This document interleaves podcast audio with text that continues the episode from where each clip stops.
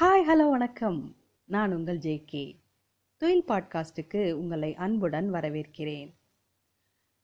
உங்கள் அனைவருக்கும் நமது இந்திய திருநாட்டின் எழுபத்தி ஐந்தாவது சுதந்திர தின நல்வாழ்த்துக்கள். இந்த இனிய நன்னாளில் நம்ம இந்திய திருநாட்டினுடைய சமய சார்பின்மை கொள்கையை பற்றி சில விஷயங்களை உங்கள் கூட பகிர்ந்துக்கலான்னு வந்திருக்கேன். இந்தியா பல்வேறு நம்பிக்கைகளை சமமாக போற்றி மதிக்கப்படுகிற இடமாக இருக்கிறதோட மட்டும் இல்லாமல் ஒரே தேசிய கண்ணோட்டத்தை கொண்டிருக்கும் அப்படின்னு சொன்னவர் ஜவஹர்லால் நேரு. நம்ம நாடு பல சமய மற்றும் கலாச்சார பண்பாட்டு நம்பிக்கைகளை கொண்ட நாடு. இது இந்து சமணம் புத்தம் அப்புறம் சீக்கியம் ஆகிய நான்கு பெரும் சமயங்களோட பிறப்பிடம். நம்ம நாட்டில் பல்வேறு சமயங்கள் அப்புறம் நம்பிக்கைகள் கொண்ட மக்கள் எல்லாம் நீண்ட காலமாக அமைதியுடன் வாழ்ந்துட்டு வராங்க. நவீன தேசிய நாடுகள் எல்லாமே பல சமயங்களை கொண்டிருக்கிறதுனால அனைத்து சமயங்களையும் சகித்து கொள்ளக்கூடிய தன்மை ரொம்ப அவசியமாக இருக்குது சமய சார்பின்மையோட நோக்கம் என்னன்னா சமய நம்பிக்கை கொண்டவர்களும் எந்த சமயத்தையும் சாராதவர்களும் இணைந்து அமைதியுடனும் இணக்கமாகவும் வாழ்வதற்கான சமூகத்தை உருவாக்குறது.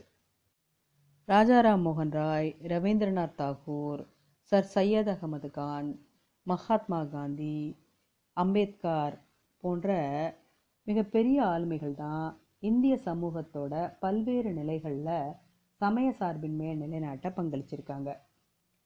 இந்தியா போன்ற பல்வேறு சமய பன்முகத்தன்மை கொண்ட சமூகத்துக்கு சமய சார்பின்மை அப்படிங்கிறது மதிப்பு மிக்க ஒன்றா இருக்குது சமய சார்பின்மை அப்படிங்கிறது பிற மதங்களின் மீது சகிப்புத்தன்மையான அணுகுமுறை மற்றும் வெவ்வேறு நம்பிக்கைகளை சார்ந்த குடிமக்களுடன் அமைதியாக இணங்கி வாழும் ஒரு மனப்பாங்கு. இது அனைத்து சமய சமூகங்களுடன் அரசு கொண்டுள்ள நடுநிலைத்தன்மை மற்றும் சமத்துவ கொள்கை. இது அரசையும் மதத்தையும் தனித்தனியாக பிரிக்கும் கோட்பாடுன்னு சொல்லலாம். இதை ரொம்ப பரந்த அளவில் சொல்லணும் அப்படின்னா அரசானது சமய விவகாரங்களிலோ அல்லது சமயமானது அரசின் நடவடிக்கைகளிலோ தலையிடாது இருக்கிறது. இதனுடைய பொருள் ஒவ்வொரு குடிமகனும் தனது மனசாட்சியின்படி சுதந்திரமாக அவரது நம்பிக்கையை பரப்புதல் அல்லது பின்பற்றுதல் மற்றும் சமயத்தின் மீது இருக்கும் நம்பிக்கையை வெளியிடுதல் அல்லது மாற்றிக்கொள்ளுதல் அல்லது எதுவும் இல்லாமல் இருத்தல். சரி சமய சார்பின்மையோட நோக்கங்கள் தான் என்ன அப்படின்னு பார்க்கலாம். ஒரு சமயம் சார்ந்த குழு மற்றொரு சமய குழுவின் மீது ஆதிக்கம் செலுத்தாமல் இருக்கிறது. அப்புறம் ஒரு சமயத்தை சார்ந்த சில உறுப்பினர்கள் அதே சமயத்தை சார்ந்த மற்ற உறுப்பினர்கள் மீது ஆதிக்கம் செலுத்தாமல் இருக்கிறது.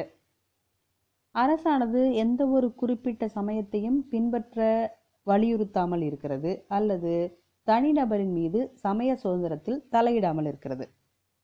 சமயம் நமக்கு பகைமையை போதிக்கவில்லை. நாம் அனைவரும் இந்தியர்கள் மற்றும் இந்தியா நமது வீடு என்ற கவிஞர் இக்பாலின் எளிய வாக்கியம் சமய சார்பின்மை கருத்தை விளக்குது. அரசானது எந்த ஒரு மதத்தை சார்ந்த பிரிவினருக்கும் எதிராக குற்றம் சாட்டாது அப்படின்னு கிமு மூன்றாம் நூற்றாண்டிலேயே அறிவித்த முதல் பேரரசர் அசோகர். தன்னோட பன்னெண்டாவது பாறை அரசாணையில் அனைத்து மத பிரிவினரும் சகிப்புத்தன்மையோடு மட்டுமில்லாமல் அவர்கள் மீது மிகுந்த மரியாதைக்குரிய மனநிலையை வ வளர்த்து கொள்ளவும் தன் மக்களுக்கு வேண்டுகோள் விடுத்திருக்காரு. சமய சார்பற்ற நாட்டினுடைய பண்புகள் அதெல்லாம் பார்க்கலாம். முதல்ல சுதந்திர கோட்பாடு. எந்த சமயத்தையும் பின்பற்ற அரசு அனுமதி அளித்தல். அடுத்தது சமத்துவ கோட்பாடு. அரசு எந்த ஒரு சமயத்திற்கும் மற்றவற்றிற்கு மேலாக முன்னுரிமை அளிக்காதிருத்தல். அப்புறம் நடுநிலைமை கோட்பாடு. சமய விவகாரங்களில் அரசு நடுநிலைமை கொண்டிருத்தல். சமய சார்பற்ற நாடு அப்படிங்கிறது ஒரு நாடு எந்த ஒரு சமயத்தையும் அதிகாரப்பூர்வமாக ஊக்குவிக்காம ஒவ்வொரு சமயத்தையும் சமமாக நடத்துறது தான் ஒவ்வொரு குடிமகனுக்கும் சமமான உரிமையை அளிக்கிறதோடு மட்டுமில்லாமல் சமய நம்பிக்கையை சுதந்திரமாக வெளிப்படுத்துறது பின்பற்றுறது அப்புறம் பரப்பும் உரிமையை வழங்குறது. அரசாங்கம் அனைத்து சமயங்கள் தொடர்பாகவும் நடுநிலைமை கொண்டிருக்கிறதோடு எந்த வித பாகுபாடும் காட்டுறதில்ல. சமய சார்பற்ற ஒரு நாட்டில் எவருக்கும் தனிப்பட்ட முறையில் சலுகை கொடுக்கறதில்ல அப்படிங்கிறதோட சமய நடைமுறைகள் அப்புறம் நம்பிக்கைகள் அடிப்படையில் அரசு பாகுபாடு காட்டுறதில்ல. அனைத்து குடிமக்களும் எவ்வித சமய நம்பிக்கை கொண்டிருந்தாலும் அரசு பணியில் நுழைய தகுதி வாய்ந்தவர்களாக இருக்கிறாங்க. கல்விக்கூடங்களில் முற்றிலும் சமய போதனைகள் இருக்கக்கூடாது அப்படிங்கிறதோடு எந்த ஒரு குறிப்பிட்ட சமயத்துக்கும் ஆதரவாக எந்த வரிகளும் வசூலிக்கிறதில்ல. சமய சார்பின்மையோட முக்கியத்துவம் என்ன? இந்தியாவில் அனைத்து சமயங்களையும் சமமாக நடத்தணும் அப்படிங்கிறதுனாலேயே தான் அடிப்படையிலேயே சமய சார்பின்மை கோட்பாடு படிப்படியாக தோன்றுச்சு. பல்வேறு சமய கோட்பாடுகளை கொண்டுள்ள மக்களிடையே அமைதி அப்புறம் நல்லிணக்கத்தை பராமரிக்க நமக்கு சமய சார்பற்ற நாடு ரொம்ப அவசியமாக தேவைப்பட்டுச்சு. அது சம உரிமைகளையும் வழங்கும் மக்களாட்சியின் ஒரு பகுதி. சமய சார்பின்மை அப்படிங்கிறது அரசியலமைப்போட ஒரு அங்கம். நம்ம அரசியலமைப்பை உருவாக்குனவங்க அனைத்து மக்களும் அவங்களோட சமயத்தை பின்பற்ற சுதந்திரம் பெற்றிருந்தா மட்டுமே வலிமையான மற்றும் ஒற்றுமையான நாட்டை உருவாக்க முடியும் அப்படிங்கிறத உணர்ந்திருந்தாங்க. அதனால சமய சார்பின்மை இந்தியாவில் மக்களாட்சி வளர்ச்சிக்கான அடிப்படை கொள்கைகளில் ஒன்றா ஏற்றுக்கொள்ளப்பட்டுச்சு.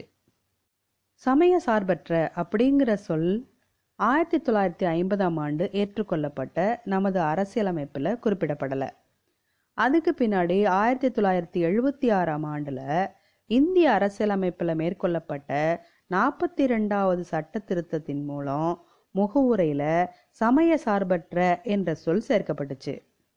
இந்தியா ஒரு இறையாண்மை வாய்ந்த சமதர்ம சமய சார்பற்ற மக்களாட்சி குடியரசு. நம்மளோட அரசியலமைப்போட அடிப்படை நோக்கமானது தேசிய ஒற்றுமையையும் ஒருமைப்பாட்டையும் தனி மனித மாண்புடனும் கண்ணியத்துடனும் ஊக்குவிக்கிறது தான் நாட்டிற்கான தனி சமயம் அப்படின்னு இந்தியாவில் எதுவும் இல்லை. அரசானது எந்த ஒரு சமயத்தையும் ஏற்படுத்தவோ ஒரு குறிப்பிட்ட சமயத்துக்கு சிறப்பு ஆதரவினையோ அளிக்கிறதில்ல. இந்திய அரசியலமைப்பில் உறுதியளிக்கப்பட்டுள்ள சமய சுதந்திரம் நாட்டு குடிமக்கள் மட்டுமின்றி இந்தியாவில் வாழும் வெளிநாட்டவருக்கும் வழங்கப்படுது. நம்மளோட இந்திய அரசியலமைப்பு கொண்டிருக்கக்கூடிய சில சிறப்பு கூறுகள்லாம் என்ன அப்படிங்கிறத பற்றி பார்க்கலாம். அரசானது எந்த ஒரு சமயத்தாலும் தன்னை அடையாளம் காட்டிக்காது. அல்லது எந்த ஒரு சமயத்தாலும் கட்டுப்படுத்தப்படாததாக இருக்கும். ஒவ்வொருவரும் அவரது விருப்பத்துக்கு ஏற்ற மாதிரி எந்த ஒரு சமயத்தை வேணாலும் பின்பற்றக்கூடிய உரிமையை அரசு உறுதி செய்யுது. எந்த சமயத்திற்கும் அரசு முன்னுரிமை சலுகை கொடுக்கறதில்ல. எந்த ஒரு நபருக்கும் அவரோட சமய நம்பிக்கையின் காரணமாக அரசு எந்தவித பாகுபாடும் காட்டுறதில்லை. இது இந்திய மக்களிடையே சகோதரத்துவத்தை உருவாக்குவதோடு தனி மனித மாண்பிற்கும் நாட்டின் ஒற்றுமை அப்புறம் ஒருமைப்பாட்டிற்கும் உறுதியளிக்குது. அரசியலமைப்பு பிரிவுகளோட அடித்தளம். அதெல்லாம் பார்க்கலாம். பிரிவு பதினஞ்சு என்ன சொல்லுது அப்படின்னா சமயம் இனம் ஜாதி பாலினம் அல்லது பிறப்பிடம் ஆகியவற்றினுடைய அடிப்படையில் பாகுபடுத்துவதை தடை செய்யுது பிரிவு பதினாறின் படி பொது வேலைவாய்ப்பில் சமமான வாய்ப்பளிக்குது. பிரிவு இருபத்தஞ்சில் ஒன்றில் எந்த ஒரு சமயத்தையும் ஏற்கவும் பின்பற்றவும் பரப்பவும் உரிமை வழங்குது. பிரிவு இருபத்தாறில் சமய விவகாரங்களை நிர்வகிக்கும் சுதந்திரத்தை கொடுக்குது. பிரிவு இருபத்தேழில் என்ன சொல்லுதுன்னா எந்த ஒரு குறிப்பிட்ட சமயத்தையும் ஆதரிக்க அரசானது எந்த ஒரு குடிமகனையும் வரி செலுத்துமாறு வற்புறுத்தக்கூடாது அப்படின்னு சொல்லுது. பிரிவு இருபத்தி எட்டில் சில கல்வி நிறுவனங்களில் மதம் சார்ந்து நடைபெறும் சமய போதனைகள் அல்லது சமய வழிபாட்டு நிகழ்ச்சிகளில் கலந்து கொள்ளாமல் இருக்கும் உரிமையை வழ- வழங்குது. அப்புறம் பிரிவு இருபத்தி ஒம்போதில் ரெண்டில் அரசு உதவி பெறும் கல்வி நிறுவனங்களில் பாகுபாட்டு காட்ட தடை விதிக்குது. கல்வியில் சமசார்பின்மை அப்படிங்கிறது பொதுக்கல்வியை அனைத்து சமய ஆதிக்கத்திலிருந்தும் விடுவிக்கிறது தான் வருங்கால குடிமக்களாகிய குழந்தைகள் சமய தொடர்பில்லாமல் அவங்களோட பண்பு நலன் மற்றும் தார்மீக நடத்தி ஆகியவற்றை மேம்படுத்தும் வகையிலான கல்வியையே பெறணும். சமய சார்பற்ற கல்வி. இதனுடைய அடிப்படை நோக்கம் என்ன?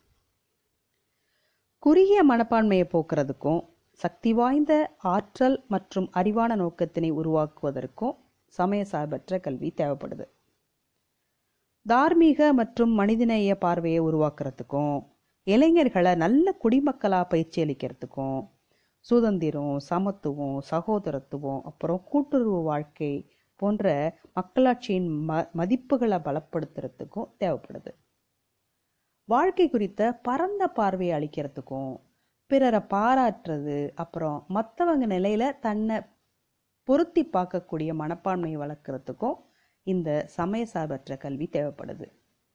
அன்பு சகிப்புத்தன்மை ஒத்துழைப்பு சமத்துவம் அப்புறம் இரக்க உணர்வை வளர்க்குறதுக்கும் இந்த சமய சார்பற்ற கல்வி அவசியமாக இருக்குது பொருள் முதவாத கொள்கை அப்புறம் ஆன்மீக கொள்கையை ஒருங்கிணைக்கவும் இந்த சமய சார்பற்ற கல்வி தேவைப்படுது.